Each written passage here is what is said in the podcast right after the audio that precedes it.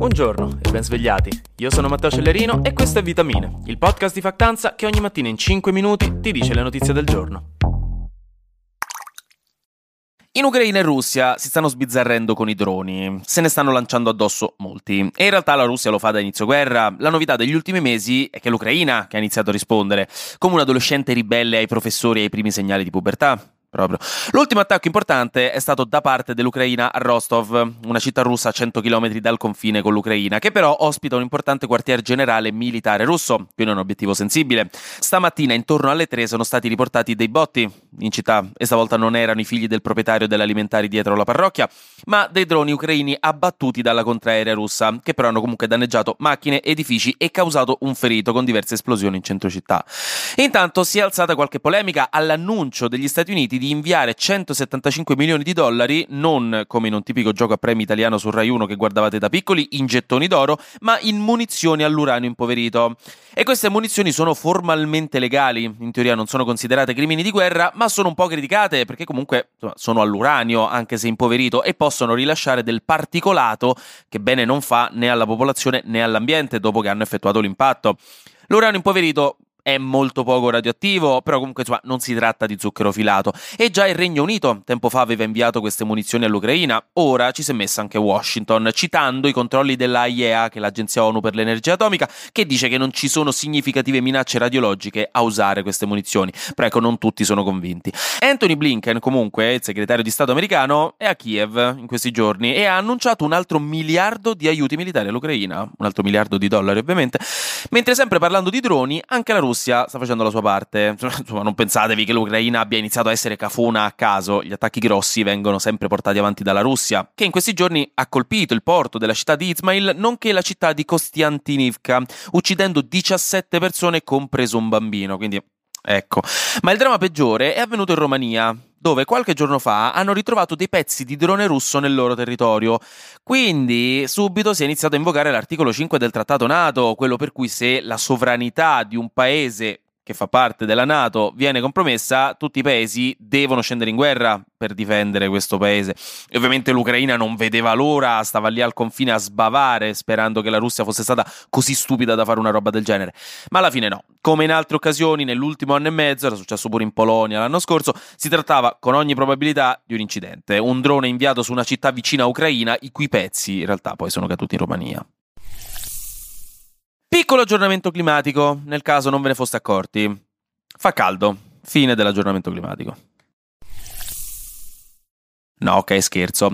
Però non scherzo, perché in effetti i dati di Copernicus, che è un centro studi europeo molto importante, hanno detto una cosa che mezzo sapevamo e che mezzo mezzo ci aspettavamo già, visto che da inizio estate sapevamo che quest'anno sarebbe arrivato El Niño, che è il complesso fenomeno macro meteorologico che senza troppi fronzoli significava che avrebbe fatto molto più caldo del solito. E di fatti eccoci qui, con i dati che ci dicono che quest'estate è stata la più calda mai registrata nella storia, con 0,66 gradi di media in più rispetto al 1991 e 0,29 19 gradi di media in più rispetto al 2019, che era la vecchia estate più calda, questo a livello globale. Quindi considerando anche che nell'emisfero australe è inverno, cioè pensateci. Tra l'altro, dal sud-est asiatico sembra che arrivino notizie di difficoltà per le coltivazioni di riso, dopo che già l'India aveva fermato nei mesi scorsi le sue esportazioni di riso per tenere scorte per la sua popolazione. Diciamo che il caldo e la siccità e il meteo non proprio stabile stanno mettendo in seria difficoltà i raccolti, per esempio in Thailandia e in Vietnam, ma anche nelle Filippine e a quanto pare anche gli Emirati Arabi Uniti sono un po' in difficoltà. Flash News. Domani inizia la Rugby World Cup, il campionato mondiale di rugby in Francia e l'Italia nel girone con Francia, Nuova Zelanda, Uruguay e Namibia, quindi in bocca al lupo. Il Regno Unito, grazie a delle revisioni contabili degli uffici di statistica, ha scoperto che il suo PIL non faceva così schifo come si pensava negli ultimi anni. Hanno letteralmente scoperto, usando nuovi metodi di calcolo, che nel 2021 il PIL del Regno Unito era già sopra il PIL pre-pandemia dello 0,6% e non sotto dell'1,2%, quindi non è vero che l'economia del Regno Unito era la peggiore di tutta l'Eurozona post-pandemia e mid-guerra, è sempre stato più o meno a livello della Francia. Infine, la Corte Suprema messicana ha depenalizzato in tutto il paese l'aborto, che fino ad ora poteva prevedere anche la prigione per le donne che lo praticavano, quindi finalmente una buona notizia. Finiamo con l'Italia e nello specifico col governo, ma con un twist. Finalmente il meme è diventato realtà. Fino oggi, eh, oggi, è una bella giornata, perché finalmente posso dire che Giorgia Meloni si è incontrata con i suoi alleati di maggioranza per fare aperitivo ed essere serio. Non raggiungere il limite fisico di battute che posso spremere in una puntata di vitamine. Perché è vero, Giorgia Meloni ha portato gli alleati della coalizione, quindi Salvini, Tajani più i vari capigruppo dei partiti, della coalizione di governo a Palazzo Chigi e gli ha offerto l'aperitivo. Almeno così dicono sul Corriere. E intanto hanno anche parlato del nostro bel paese. Hanno parlato della legge di bilancio, la famosa manovra, per cui è già abbastanza chiaro che non ci saranno molti soldi, sappiatelo subito, anche a causa dei miliardi spesi per il super bonus.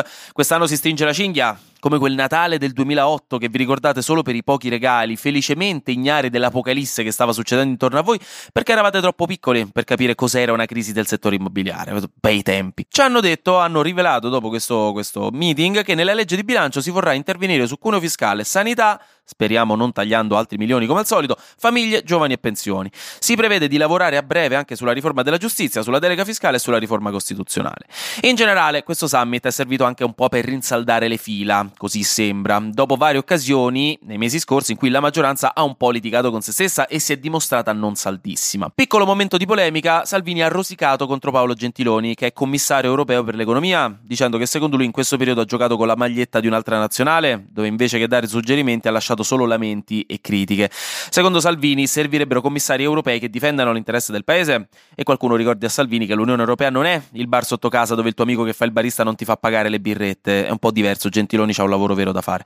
Comunque stamattina dovrebbe riunirsi un Consiglio dei Ministri e sembra sia già stato anticipato un decreto legge di contrasto al disagio giovanile, alla povertà educativa e alla criminalità minorile. Si chiama così, giuro, che prevede tra le altre cose il sequestro del cellulare e il divieto di usare internet fondamentalmente, diciamo piattaforme informatiche e telematiche dai 14 anni in su per chi ha commesso reati o comunque viene convocato dal questore. Se il minore viene ammonito dal questore può scattare una multa fino a 1000 euro per chi era tenuto alla sorveglianza del minore, cioè di base i genitori, e questo è interessante perché tra il carcere minorile e i tuoi genitori dopo che gli hai fatto spendere 1000 euro perché ti hanno trovato con del fumo addosso, onestamente preferirei il gabbio, la butto lì.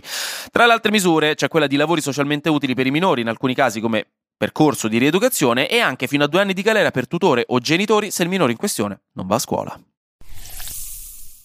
Anche oggi grazie per aver ascoltato Vitamine. Noi ci sentiamo domani perché sarà successo di sicuro qualcosa di nuovo e io avrò ancora qualcos'altro da dirvi. Buona giornata e buon giovedì.